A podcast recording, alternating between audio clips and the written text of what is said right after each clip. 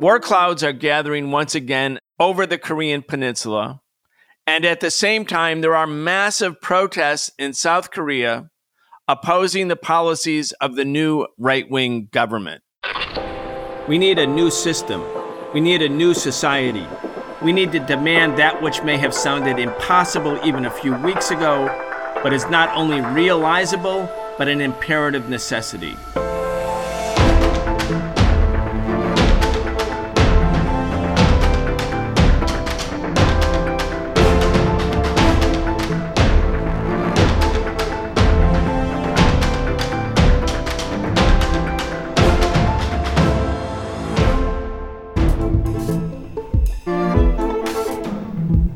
Welcome to the Socialist Program. I'm your host, Brian Becker.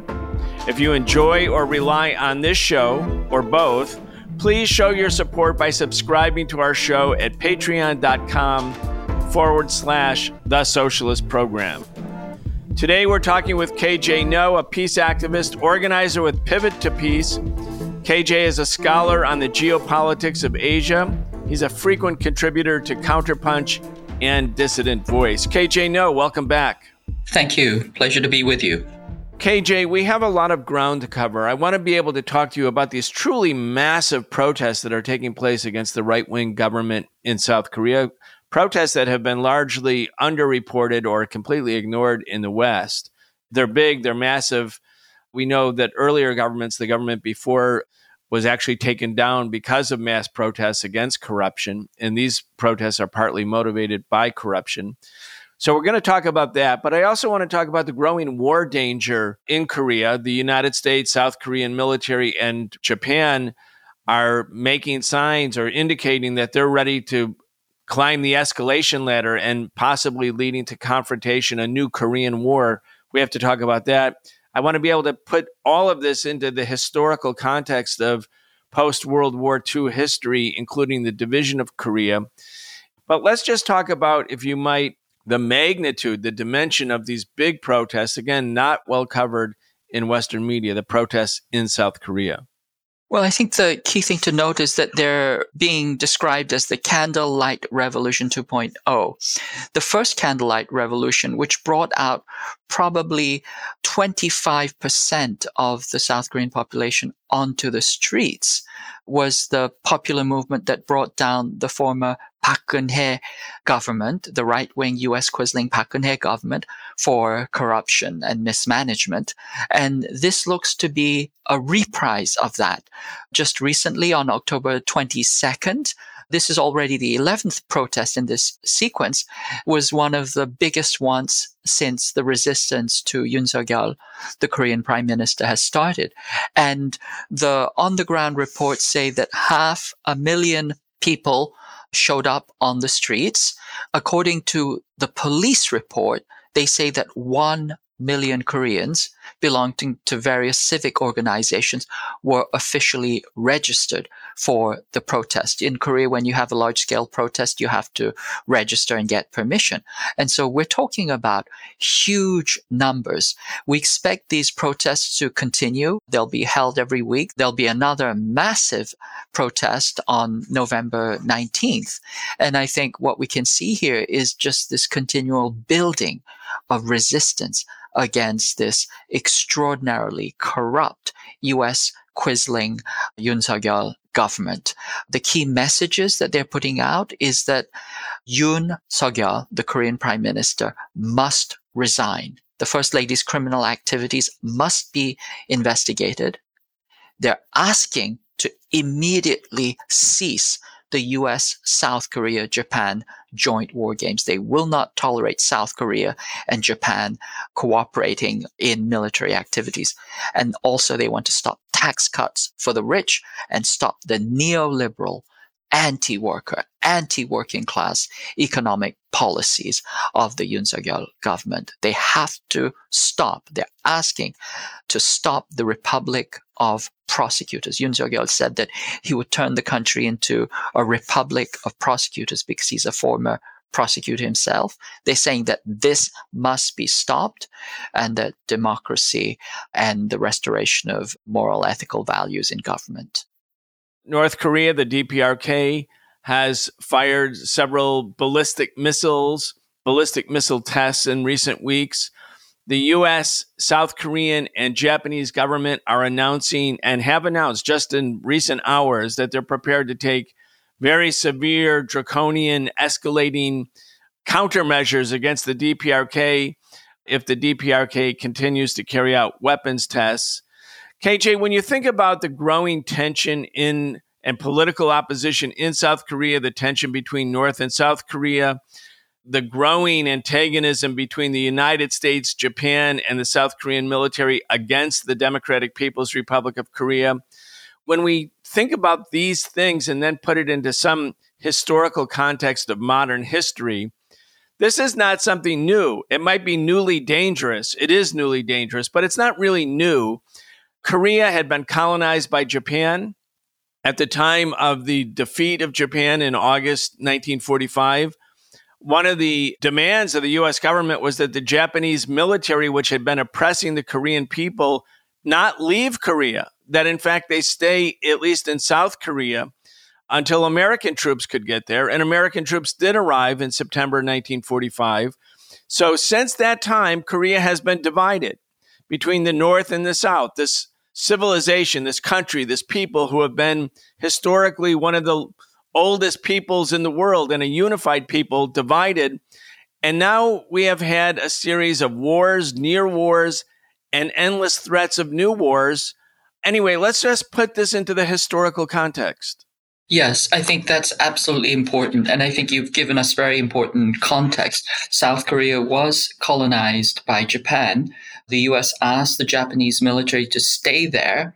And then when the US military arrived and it created the US military government in Korea, what they did was they put back in place the entire apparatus of colonial collaborators. These are the Koreans who collaborated with the Japanese occupation, the police, the courts, the bureaucrats, the prison guards. They put them all back into power in order to prevent the Koreans from creating an independent socialist state, which was called the Korean People's Republic, created by thousands of people's committees. All of these people's committees were banned. The Korean People's Republic, which was a socialist state formed from these Korean Soviets, was banned.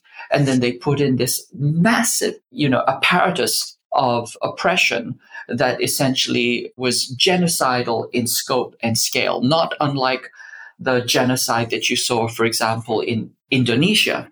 And these continuing oppressions and repressions and genocide eventually crested over into the Korean War. Since then, South Korea and North Korea have been split. North Korea has taken on the mantle of continuing the tradition of the independence fighters and the Korean People's Republic. And South Korea has stayed constantly as a U.S. client state, a U.S. vassal ensuring US geopolitical interests in the Pacific.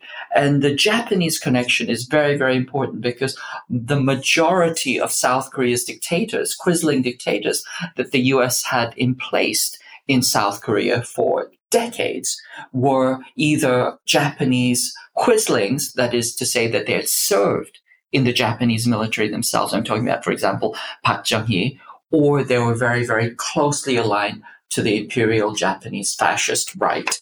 And what we see again right now in South Korea is that current President Yoon Suk-yeol, who was elected earlier this year, is strongly allied with pro Japanese forces in South Korea.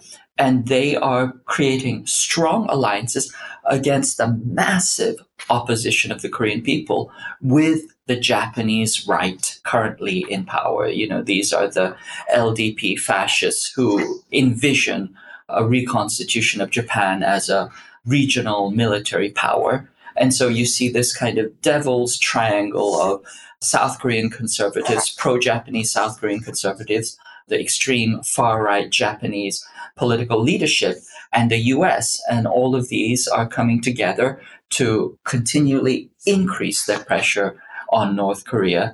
Just simply a continuation of this long legacy of trying to destroy an independent socialist state in the region.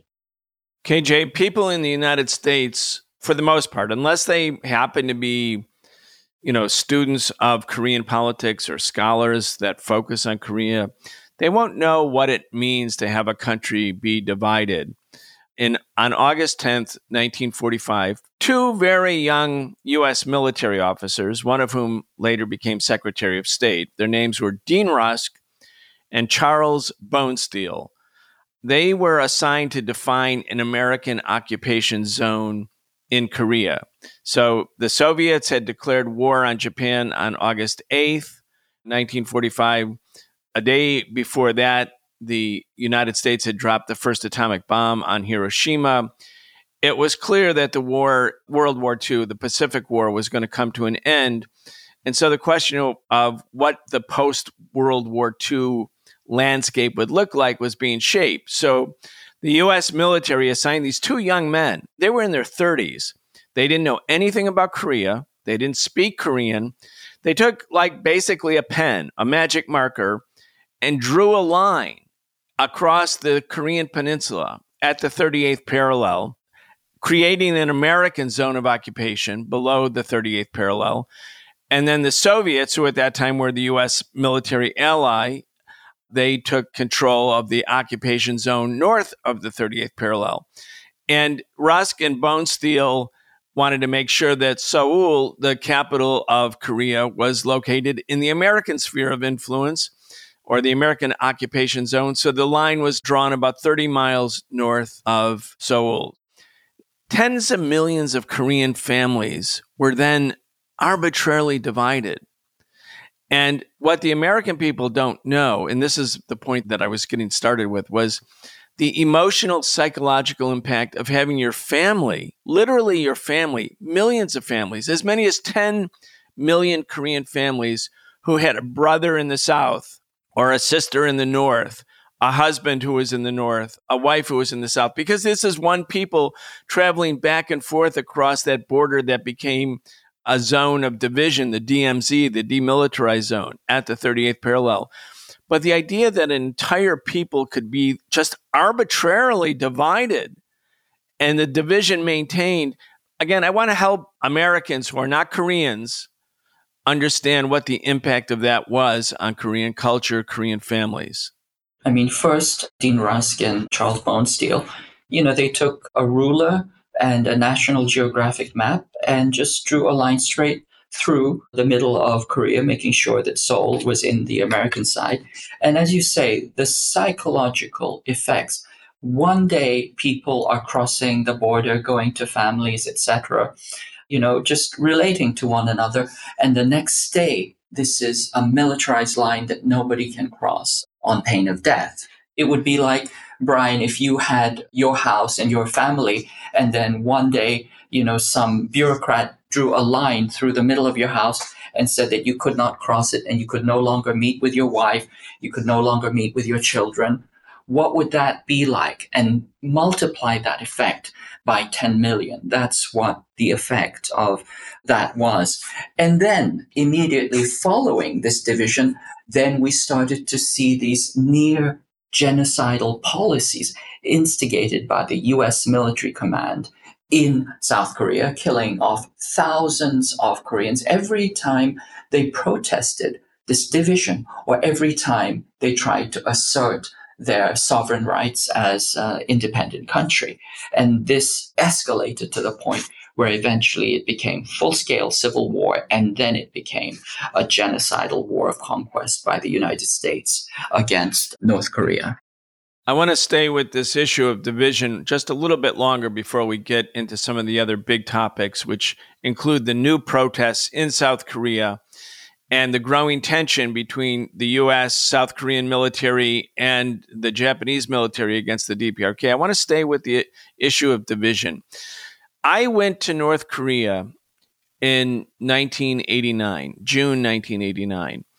And I was part of an international delegation that was accompanying a young South Korean woman named Im Suk Young. She was about 21 years old at the time. And she had gone to the World Youth Festival, which I believe was in the DPRK at that time. She had traveled through China. But it was against the law for her as a South Korean to even visit North Korea, even if she had family. And this was true for all Koreans. You couldn't even visit. And if you went to North Korea, you would be punished by up to 10 years in prison or hard labor under what was called the national security law. So I went with her and others, small delegation. We went to the very, very top of North Korea, Mount Baekdu, a very historic place, the mountain that is right along the river that separates China and the DPRK. DPRK shares a bigger border with China, a smaller border with what had been the Soviet Union is now Russia. And we marched all through North Korea. We this delegation went we were marching by foot, but we also at times took vans. So we went all the way from Mount Baekdu at the very tip of the north, all the way down to the DMZ, where we were confronted by not South Korean troops, by US troops who were manning this dividing line at the 38th parallel. And as we went, KJ, through towns and villages in North Korea, the masses of people in North Korea came out because they wanted to touch her. They wanted to have some physical proximity to her because she was like the daughter or granddaughter or sister who people had not been able to touch or see or talk to for whatever that was between 1945 and 1989 and certainly by 1950 and 1989. So that would have been 39 years. Hundreds of thousands of North Koreans poured out to come and be with her. North Korean security actually had a hard time controlling the crowds because there was so much emotion. And I actually thought we were going to be stampeded to death. I mean, it was like that sort of raw emotional outpouring. But clearly, this must be a feeling that exists not only in North Korea, but among people in South Korea. Anyway, I just wanted to relay the story to you and to the audience so people get a sense of what the dimension, the emotional, psychological dimension is of this issue of division. Yes. I mean, it's like long lost family coming together and when Im Soo-kyung went to North Korea, you know, she was representing the League of Korean Students, Chon Dae-hyup, and she was, you know, welcomed and valorized. And it spoke to the deep, deep yearning for connection and reconciliation among the people. You also saw that in the 90s when there were short, momentary visits that were allowed between North Korean families and South Korean families that had been separated. So it's an incredibly emotional, but also incredibly profound, you know, pain, incredibly profound suffering at the heart of the psyche of the Korean people. And this separation has been enforced once again by the US military and the South Korean fascist dictatorships that have, you know, been US client states. So I think you're absolutely correct. I think that, you know, if the US were to get out of the way, the large majority of South Korean people, certainly those with family in the North, and certainly the majority of the progressive politicians, would have reconciliation and some kind of confederated reunification with North Korea. Now, the right wing political class doing the bidding of the United States is absolutely and completely opposed to this. And it sees anything, any relationship with North Korea, a student visiting for a youth game, they see this as absolutely toxic. They see this as absolutely impossible, intolerable. And anytime there's any kind of softening of relations with North Korea, then this is immediately translated into a national security event. In the case of Im Soo-kyung, she was sentenced to 12 years in prison. First, for going to North Korea, which in and of itself was a crime at the time, and then returning, coming back from North Korea. That itself is another crime. 12 years she was sentenced to. Her sentence was later commuted by a progressive president. But at the time, and even to this day, currently, the notion that that somehow to humanize North Korea or to want to have relations that are fundamental to, you know, the Korean psyche. This is demonized and it's made illegal in a way that is fundamental. This is the fundamental reason for the existence of the South Korean Quisling client state, you know, since its inception in 1945. Right. And Im Suk Young, the 21 year old woman that you referred to, sentenced to 12 years and the sentence was reduced. She did spend five years in prison, I believe. Yes. And other people who were sentenced under the national security law were routinely got 10 years. If you said something favorable or that was interpreted as favorable about North Korea, that was a crime. I mean, this is something also that most Americans most people in the United States don't know KJ because we are spoon fed propaganda, which is there's a struggle in the Korean Peninsula. It's between democratic South Korea and totalitarian North Korea. So communism conflated with totalitarianism, a capitalist pro US government equated or conflated with democracy. But there was nothing there was nothing democratic about the South Korean government. I mean, during that entire time that I'm talking about, I mean, the first elections were only, I believe, in the late 1980s, and they were very tortured. And many of these draconian laws were in place, and many are still in place. But it was a military dictatorship after 1945, and certainly after the Korean War was a military dictatorship. There was nothing democratic about it. And yet, the American people were spoon fed the idea that this was a battle between democracy, meaning freedom, and totalitarianism, meaning dictatorship. Yes, it's absolutely a, a, world upside down. You know, South Korea is probably one of the most brutal military dictatorships to ever exist on the planet. You know, I mean, it has a lot of competition, but even there, I think it was sui generis. The Park Chung-hee, who was the dictator who held the power for the longest amount of time and sent 320,000 Korean troops to Vietnam, for example, doing U.S. bidding, he gave himself the powers of the Meiji emperor. It was literally, you know, kind of an imitation of the Japanese colonial imperial system regarding this framing of somehow a struggle between democratic South and totalitarian North. It's, you know, completely the opposite.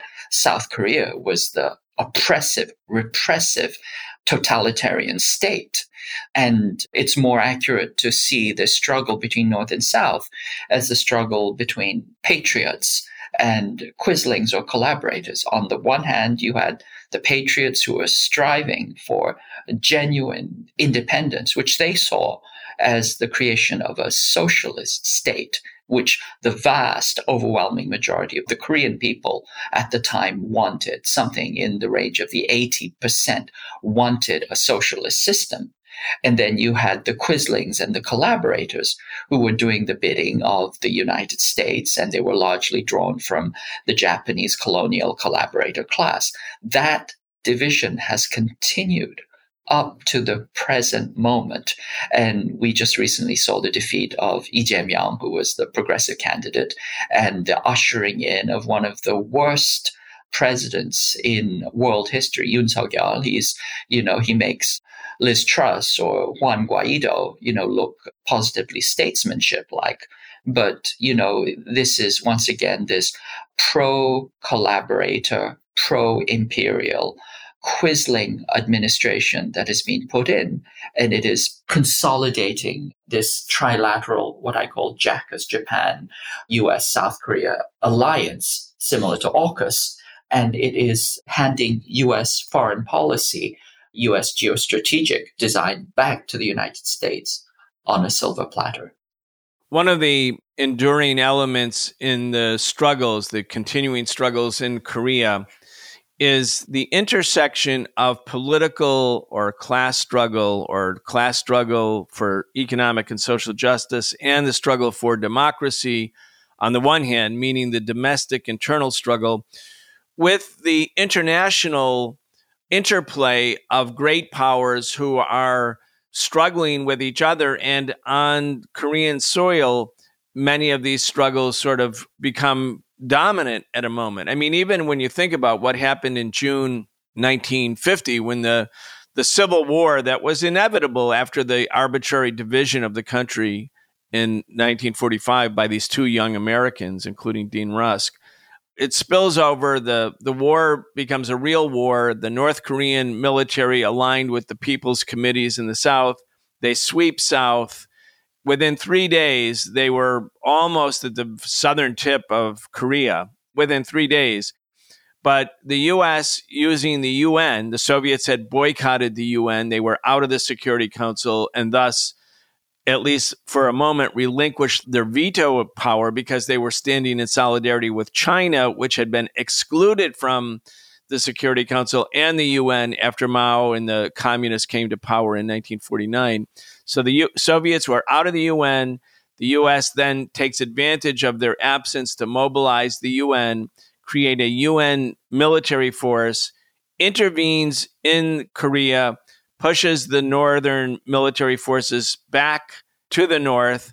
And then the US invaded the north and tried to go all the way up to and into China before the US was ultimately pushed back both by North Korean guerrilla forces and also Chinese volunteers.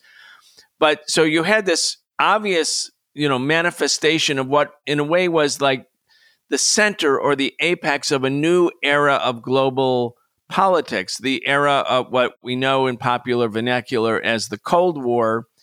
Others might call it the global class war. That's more the language that I would, I think, is more apt, more descriptive, more accurate. But all of the Western imperial former colonizing powers stood with the United States and with the South Korean puppet government and all of the socialist governments stood on the other side. So you had this symmetry. It was a in a way the beginning of or the clearest indication that the world had divided along a new sort of fracture point.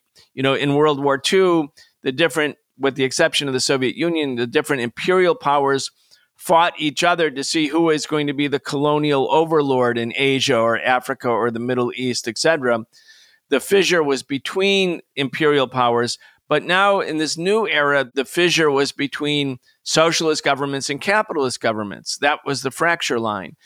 And in a way, even though the socialist camp is gone, the Soviet Union is certainly no more, the US can't really look at North Korea and its relations with North Korea outside of that framework. And it seems to me that that's the driver of all U.S. policy. And in a way, there's even though Trump tried to, for a moment, broker a deal with North Korea, he was a very tiny minority. The ruling group in America, the ruling elites, the ruling class, they basically have a consensus position about that. Even though I believe DPRK would, the North Koreans would be very, very happy to have normal, truly normal relations with all of these same powers you know, after the war ended in 1953, there was an armistice which was signed. And the armistice required the US, North Korea, and China to engage in negotiations for an enduring peace. Within 24 hours of signing the armistice, the US essentially declared that clause null and void. And they have never, they've always refused to sign a peace treaty with North Korea, despite North Korea's constant and enduring efforts to engage with the United States, have normalized relations, have peaceful relations. So I think you're absolutely correct. And that kind of extraordinary vindictiveness comes out of the fact, as you point out, that the Korean War was a kind of a, a turning point in global politics, in global geopolitics, where the Cold War or the class war turned into a hot war, and you saw the world divide into the socialist world and the capitalist world, with the non aligned supporting the socialist world. But more than that, this extraordinary kind of tectonic shift. You saw the the plates collide and erupt into war. And the US in the Korean War, it actually had a, a very, very humiliating stalemate, if not an outright defeat. It has never forgiven North Korea for trying to assert its independence. And it has never forgiven North Korea for handing its ass to the US on the battlefield.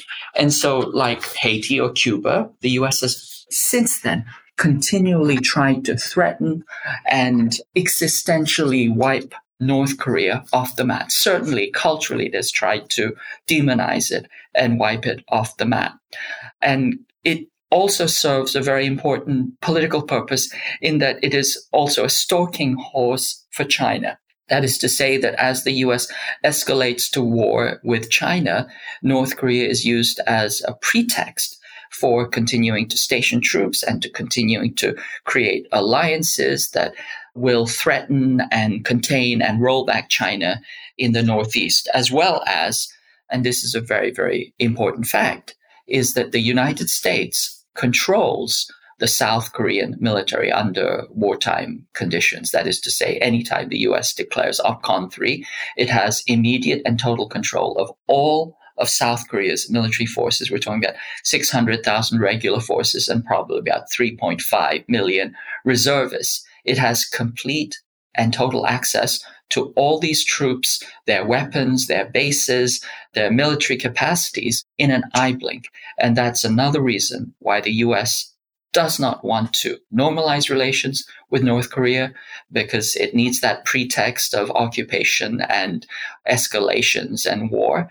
And also because it's simply the most convenient and ready to hand military force in the Pacific that the US can deploy if it decides to engage kinetically, for example, with China over Taiwan. Indeed. And it's really important for people to understand the evolution of recent politics. I mean, you know, we're recording this show, KJ, on October 26th. And 20 years ago today, I was the principal organizer of a demonstration that was 200,000 persons strong, the first massive demonstration against what was then the pending war, US war against Iraq. That was 20 years ago.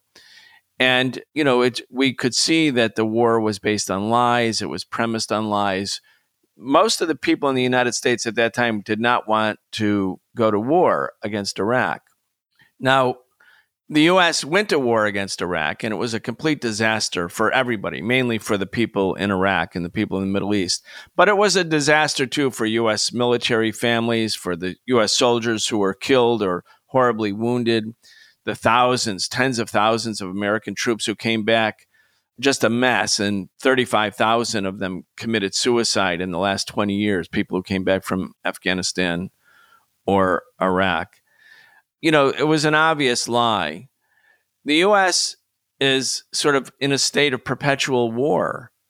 And there was this moment, weirdly, under Donald Trump, where the endless war in the Middle East, the endless war against North Korea, these, these nonstop aggressions against targeted countries, for a moment, it looked like the United States might have a new position on North Korea.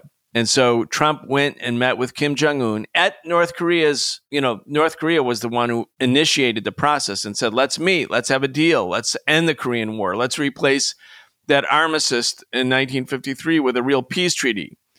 And so Trump went to Singapore in 2018, June, and then later to Hanoi. I had the opportunity to be at both of those meetings. I was covering them for my show.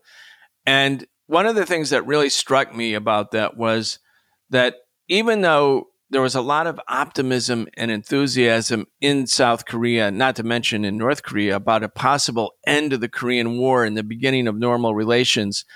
It wasn't really the South Korean government that had the, the deciding vote. It was really up to the U.S. It was a negotiation between the U.S. and the DPRK. And Trump seemed to be for it, and then his advisors nixed it. The Democrats were opposed to it. Most of the capitalist media in the U.S. was opposed to it. Trump had a very minority position on that. But the thing that I'm mentioning here, the thing that I want to point out is it really wasn't a decision by South Korea. Whether or not this level of tension and animosity continued was a matter for Washington. It was Washington policymakers not the government in Seoul, which shows that DPRK, whether people like or hate the DPRK, they have sovereignty. They have the ability to make their own decisions, where, as you're saying, in the case of South Korea, they actually don't have sovereignty.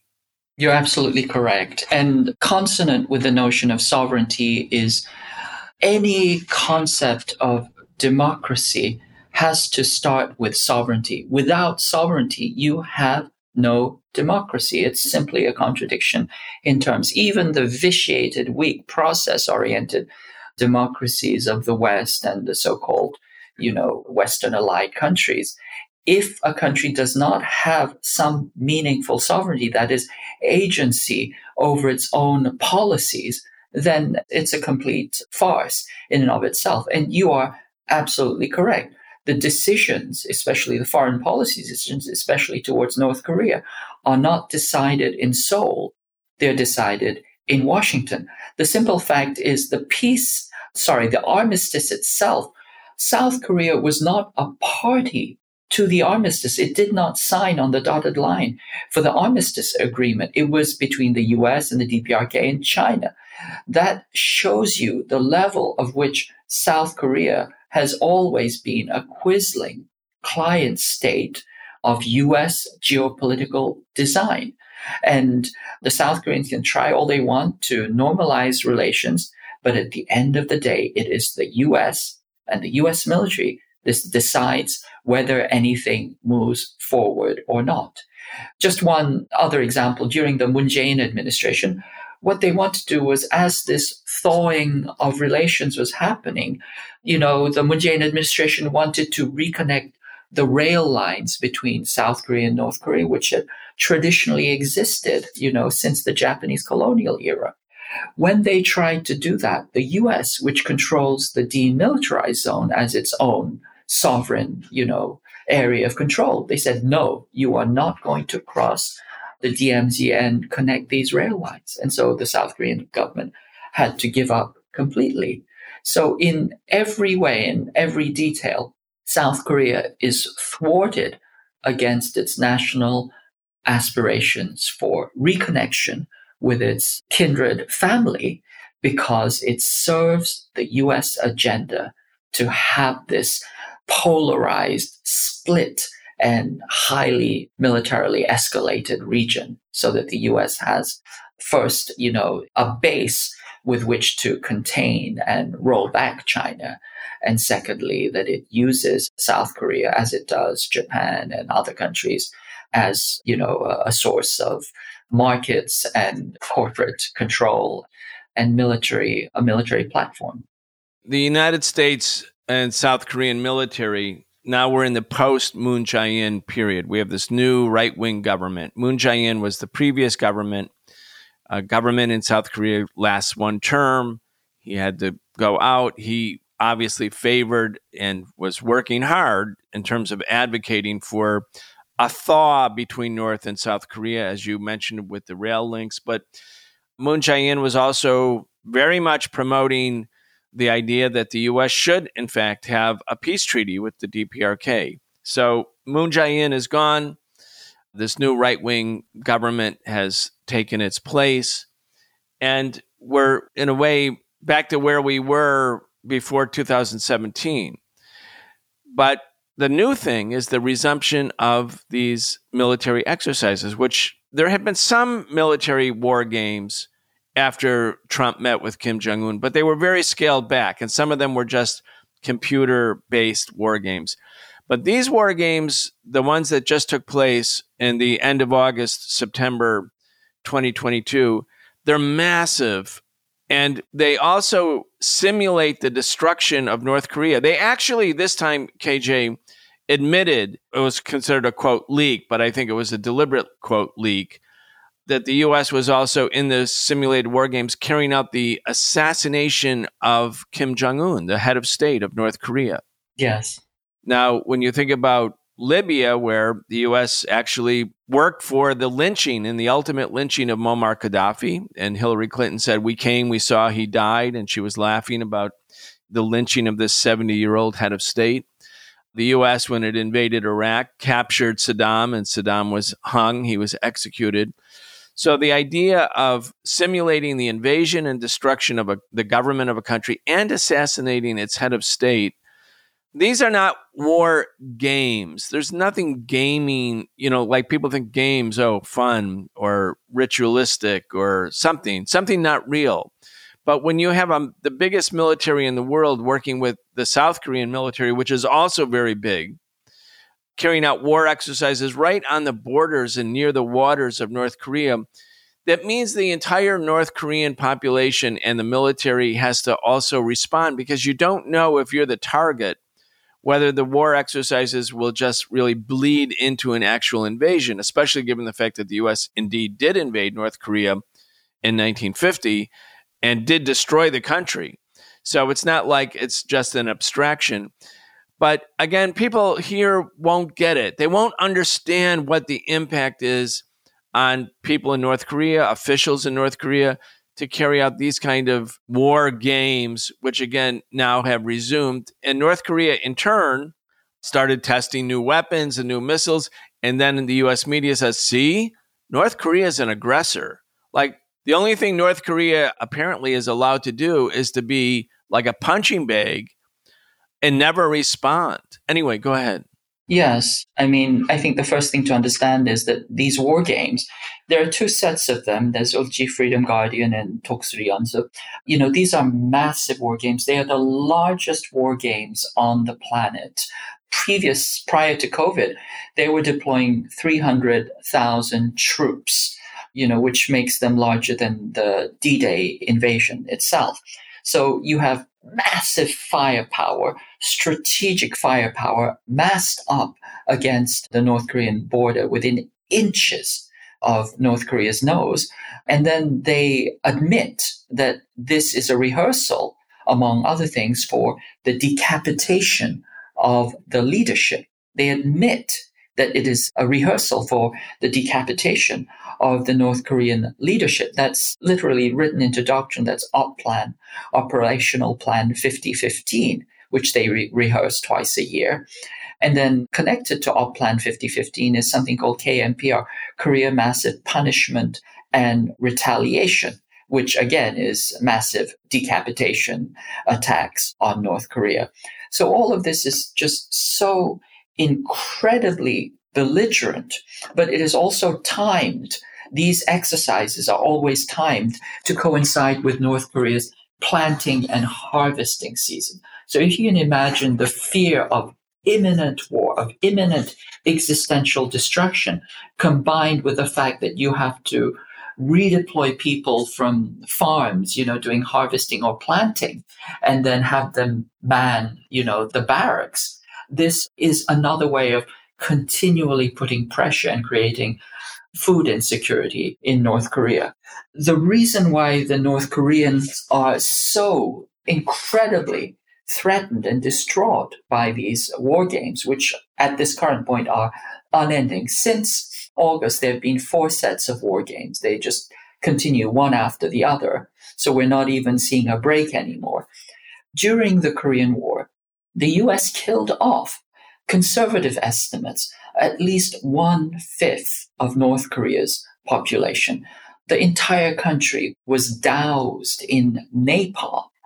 The US would bomb the country, you know, have these carpet bombing runs, and they would knock out every school, every kindergarten, every childcare center, every hospital, any building that was over two stories was literally pulverized into the ground. And people who traveled, reporters who traveled through North Korea at the time, you know, report back that it was like traveling over a moonscape, that there was nothing left standing.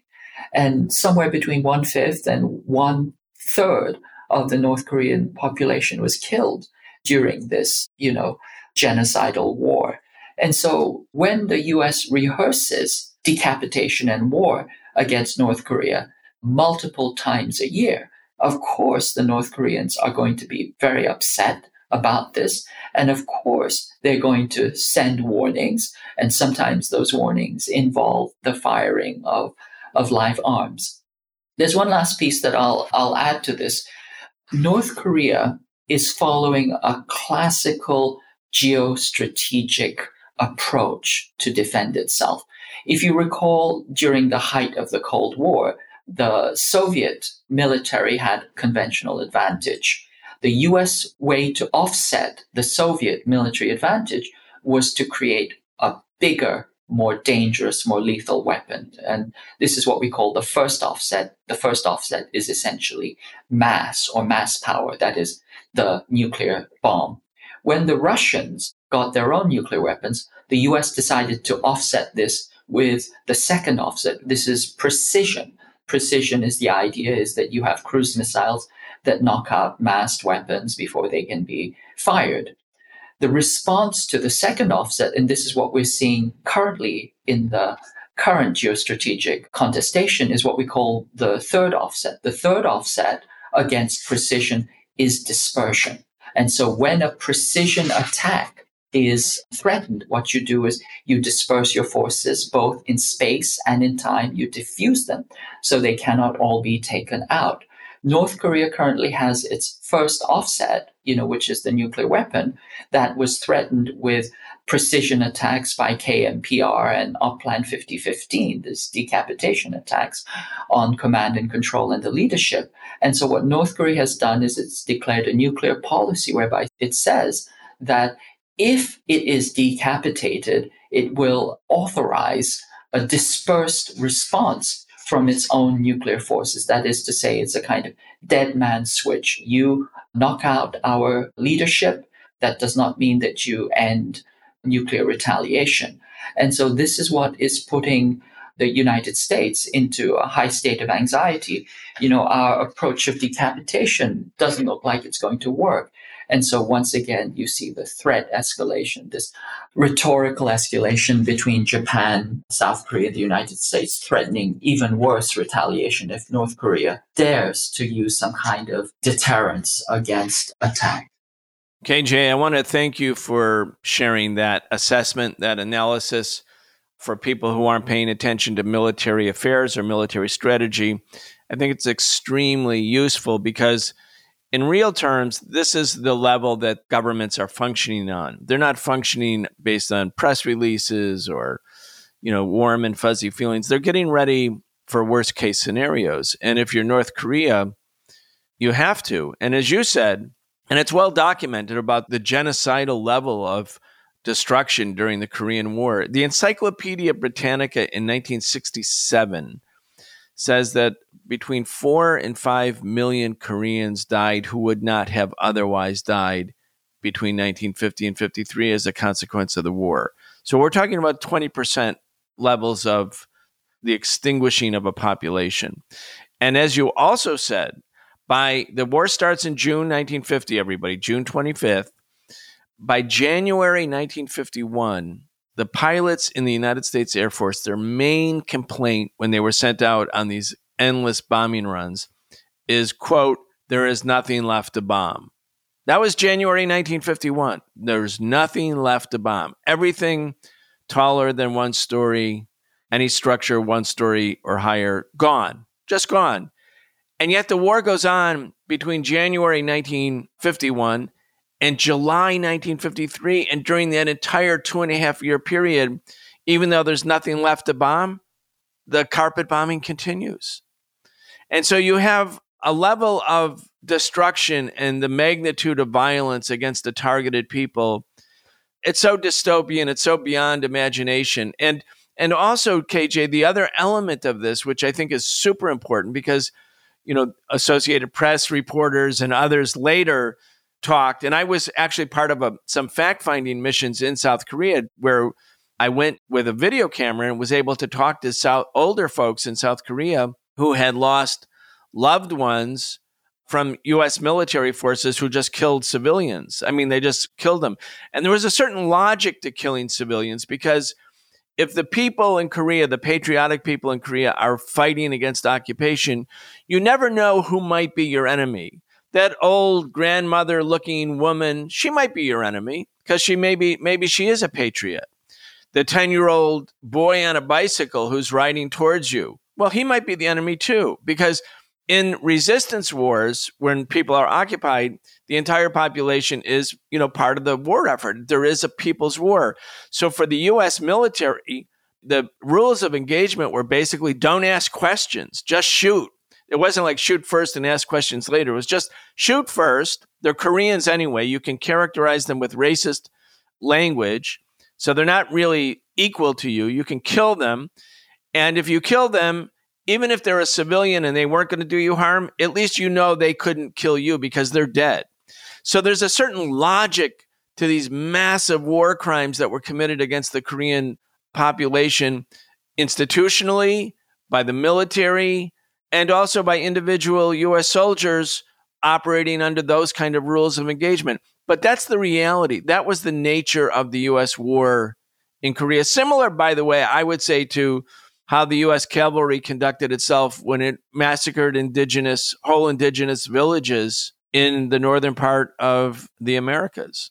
It was literally a transposition of U.S. policy, U.S. genocidal policy against the indigenous peoples of the Americas onto Asia, onto the you know Cold War battlefront you're absolutely correct. You know, this logic of war, the carpet bombing, the free fire zones where you kill anything that moves, where anyone is in a certain area is just assumed to be an enemy. You know, there are specific policy directive to strafe and kill refugees who are fleeing. You know, there are hundreds, thousands of these incidents. One of these was actually even documented by the AP about a group of 400 refugees that were trapped in a tunnel by the United States and fired on on both sides with machine guns. You know, women were in there, pregnant mothers, you know, gave birth and then were shot to death. You know, the newborns were shot to death. And this lasted, you know, over hours and days. So this was kind of the standard policy. This was the standard policy, the kind of atrocities, the truly genocidal atrocities that most people associate with the Vietnam War were actually prefigured and prepared during the Korean War, which itself was a continuation of US genocidal policy against any resisting indigenous people which was what Korea was. I think that you're absolutely correct that North Korea, having lived through this experience of complete and total genocidal war, they have to take this in mind. You know, countries that have this kind of biblical level of destruction, usually they never recover. Or if they do recover, they don't recover. They the political leadership goes insane. That is not the case for North Korea. Until 1978, it became an industrialized country and was beating South Korea in the economic field. And so the kind of resilience, the courage, the strength of North Korea is extraordinary. And once again, that is why they have to be so deeply demonized and constrained and contained and sanctioned and ultimately taken down because it's a, an example of resistance that cannot be allowed to stand. Very important, very, very, very important. You know, and I've been to North Korea multiple times, but the first time I was really amazed at at Pyongyang, the capital city, in spite of the sanctions. This was again 1989, before the complete destruction of the socialist camp. So North Korea had trading partners, not just with China, but also Eastern Europe and the Soviet Union. But Pyongyang had been rebuilt, the capital city, which, as we've talked about, was gone. I mean, it was like basically, like you said, a moonscape. It was rebuilt really within a decade, actually, even shorter than a decade. There was so much progress. And the North Koreans, again, the US media treats Kim Jong un or Kim Jong il, the earlier leader, or Kim Il sung, the founder, sort of the George Washington of North Korea, the father of the country, so to speak. Unlike George Washington, Kim Il sung fought against slavery, he didn't enslave people. But, you know, there's such a demonization of the leaders as if they are madmen, as if they are insane. Like they're these insane figures and this kind of demonizing and it intersects of course with racism profound racism against asian people and against korean people But when you look at the track record of the DPRK, they have navigated through the most internationally complex and hostile international environment on many fronts. Not just the conflict with the United States, not just the conflict with South Korea, but also North Korea, which shared a border, as I said, with the Soviet Union and China. When the Soviet Union and China, the two largest socialist countries, the two socialist giants, engaged in a political and then later a state to state dispute, and they both had shared a border with this little country, North Korea. North Korea had to navigate that dispute. I mean, this is a, a sophisticated leadership. It would not have survived without being sophisticated. And you can demonize North Korea, you can caricature it, you can do all that, but it would not have survived without having a nuanced approach and a very refined approach to world politics. And again, I want to go back, KJ, to the summit agreement that Kim Jong un did sign with Donald Trump. And again, I was there, I was in Singapore. By the way, the luckily I was with the international press, not the American press, because the US press I have to say they were disgusting. They were yelling at Trump when he signed the agreement with Kim Jong un. While Kim Jong un is in the room, members of the US media were yelling at Donald Trump, Do you consider him your equal? Meaning they were really upset that Donald Trump was treating North Korea and the North Korean leader as their equal, which of course you have to do if you're going to sign an agreement with the other party.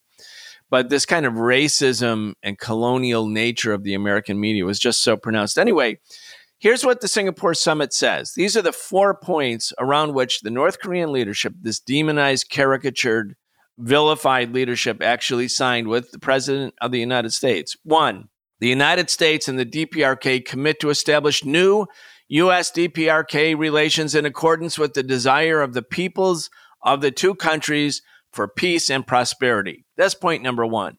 Point number two the United States and the DPRK will join their efforts to build a lasting and stable peace regime on the Korean Peninsula. Point number three reaffirming the April 27, 2018 Panmunjom Declaration, the DPRK commits to work towards complete denuclearization of the Korean Peninsula. And point number four was about exchanging the remains of prisoners who died during the Korean War prisoners. Anyway, that's kind of a minor point. But when you think about point number three was about denuclearization, the whole issue for North Korea and the thing that Trump was agreeing to at that time was point number one and two, which is we're going to treat you like a normal country. We're going to have friendship with you. We're going to be have normalized relations. We're going to create a peace regime on the Korean Peninsula. Anyway, it takes a lot for a country as small as North Korea to get its adversary, the United States, to come to those kind of terms, which seem completely reasonable because they are. And yet, Trump was demonized by the entire establishment for having gone along with this kind of idea that there should actually be, at long last, peace on the Korean Peninsula.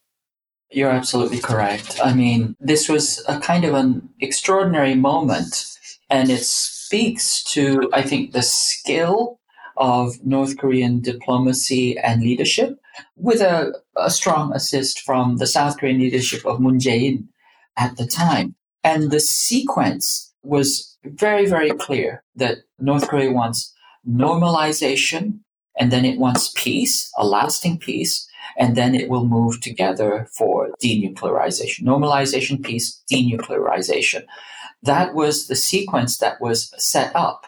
And these are eminently rational and reasonable expectations. Why wouldn't you want to have peace with a country? Why wouldn't you want to have normalized relations? Why wouldn't you want to reduce the risk of nuclear war?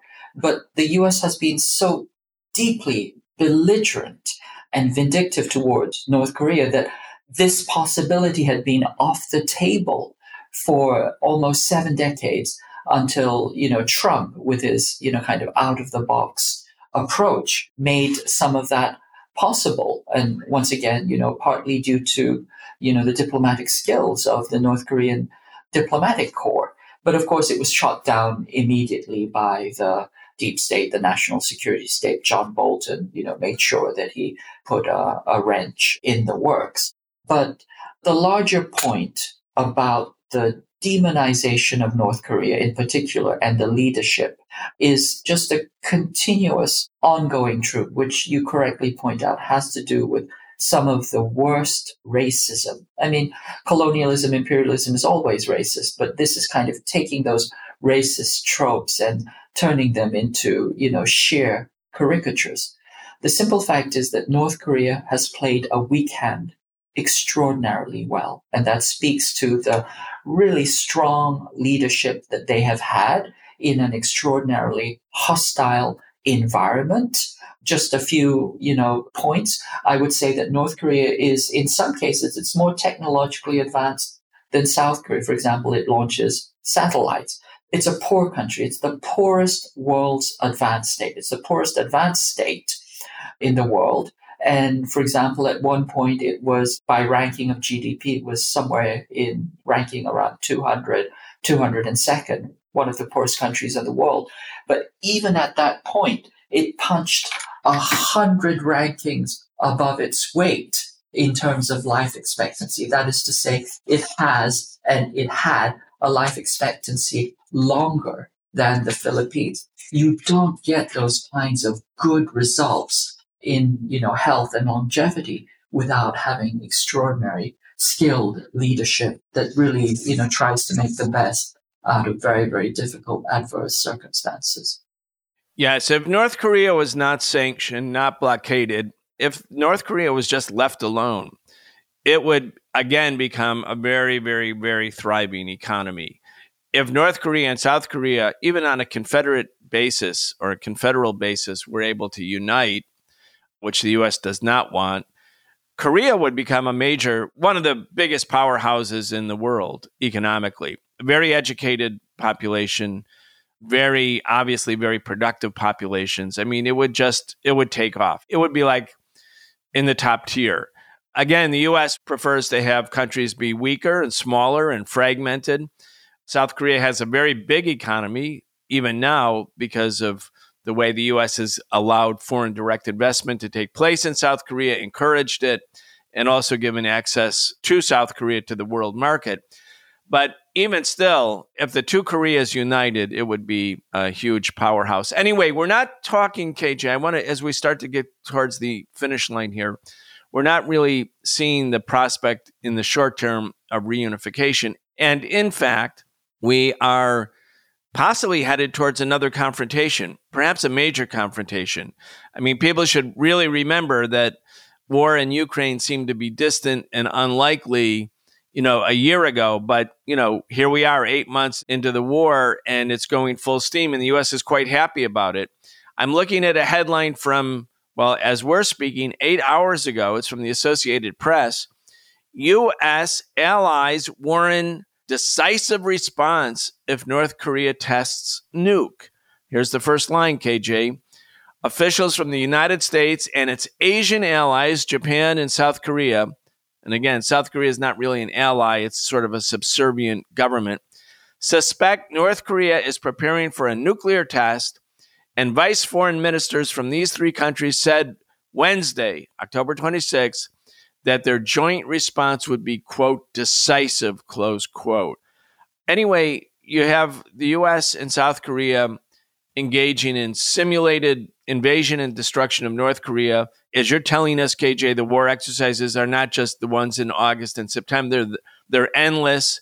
North Korea's got to do something. North Korea, one of the things it will do is demonstrate that it has ever more powerful and more accurate weapons and now these three so called allies are announcing, even as we speak, that if North Korea dares to carry out a nuclear test, even if it's obviously designed to defend North Korea, their response will be, quote, decisive. Their response will be decisive. Decisive. That means the possibility of an even larger confrontation, KJ, looms. Yes. So, I mean, I think the first thing to highlight is that the US war against North Korea has never ended. It has always refused peace. It has always escalated. In 19, right after the armistice, It immediately started placing new weapons, although the armistice prevented that. It never removed its troops, although all Chinese troops left. And then in 1958, it placed nuclear weapons on the Korean peninsula, kept them until 1991, after which it turned its ICBMs towards North Korea. So the war has never ended, and North Korea has always been under the threat of existential destruction. The way that it has finally clawed its way out of this constant enduring threat has been to build its own nuclear deterrent capacities. And it has a plan to continue to do that and it has a plan to continue to test. This is independent of what the West will say. But clearly, the US and its quisling allies are trying to head this off. It's trying to threaten North Korea, you know, into backing down. And once it backs down, you know, there will be further concessions demanded. But this key, I think, point that we have to understand is that North Korea cannot survive without nuclear weapons. It understands that. It's seen what Libya is. The US offered many times the Libya option, you know, completely disarm yourselves, come naked to the table, bend over, and hope for the best. North Koreans have said, we are not going to do that.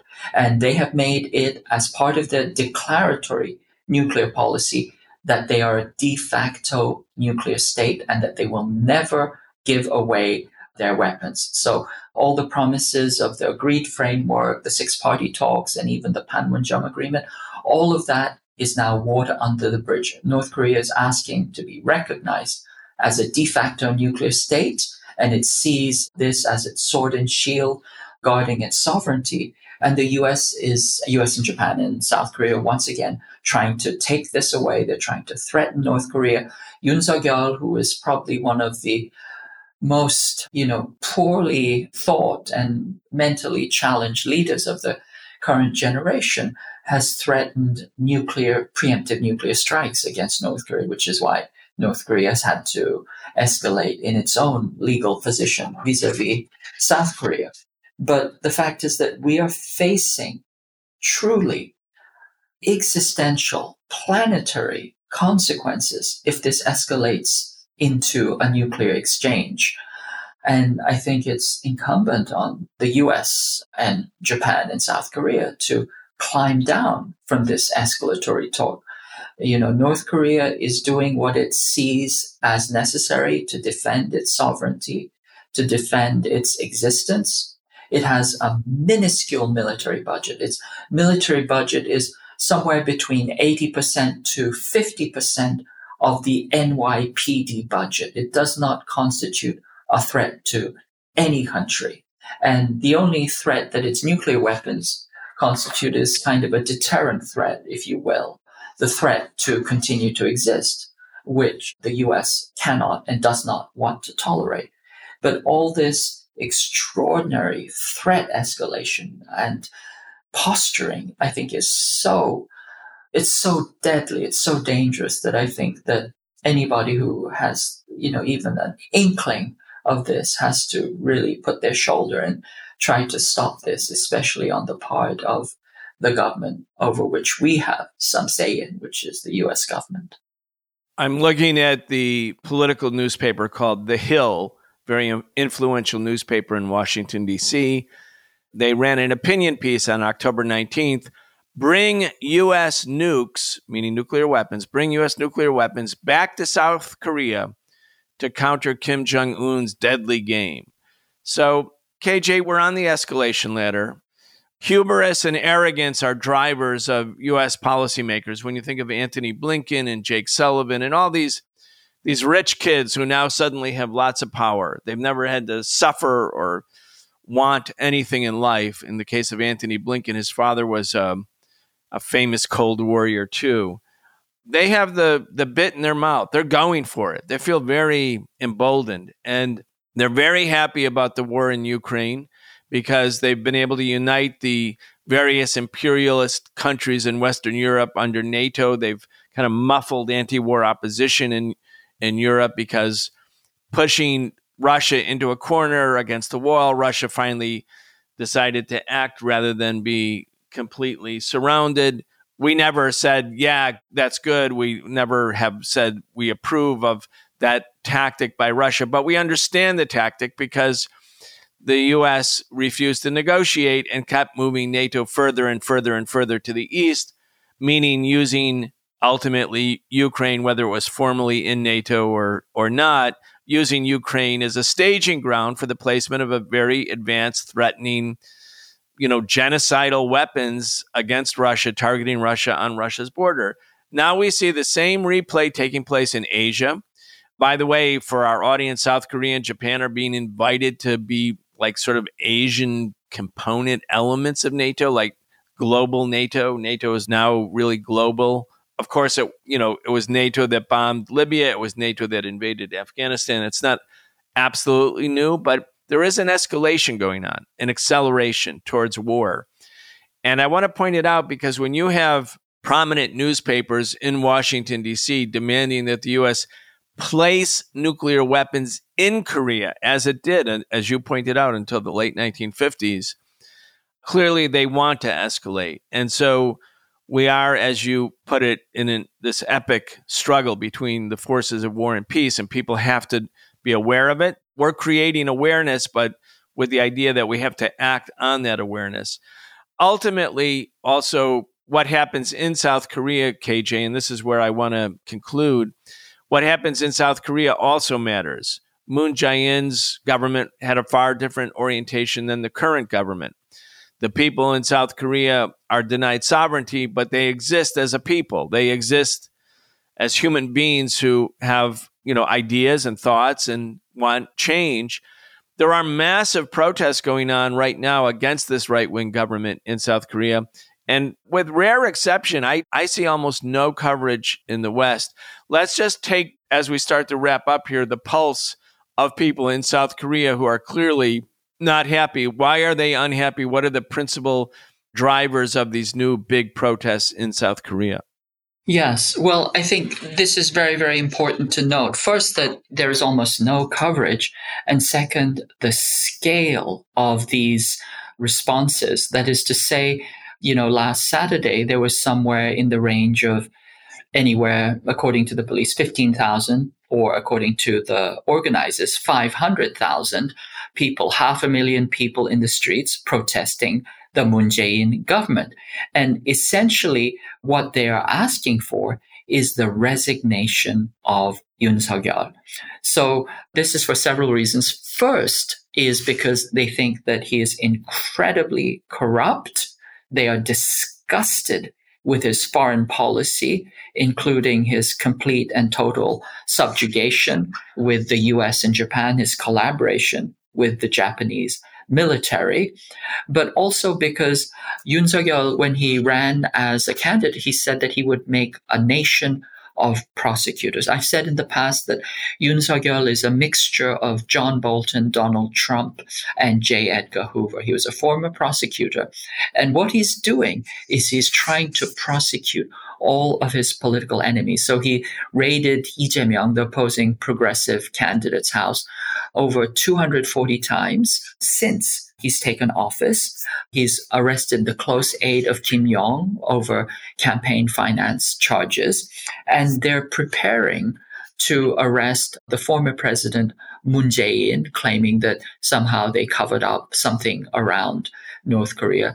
During the Moon Jae-in administration, there was a South Korean fisheries official who may have been attempting to defect to North Korea you cannot say that in the Korean political atmosphere and not have repercussions. But the fact that the government itself said that, now the Yoon Suk-yeol government saying is that is absurd, and you know this story must have been concocted. And then the other issue was that there were a couple of North Korean defectors who were repatriated to North Korea.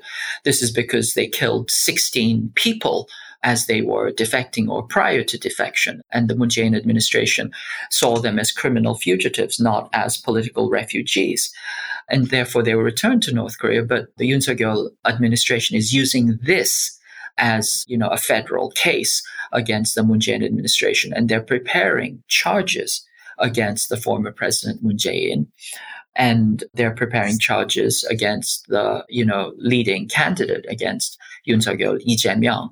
And so this kind of extraordinary abuse of the prosecutorial power, which really just harks back to South Korea's military dictatorships, that practice of taking down all of one's enemies, combined with extraordinary resistance against Yoon Suk-yeol's neoliberal economic policies, which are creating untold suffering among the working class. This is the reason why you have half a million people take to the streets, and they are serious in demanding the end of this administration.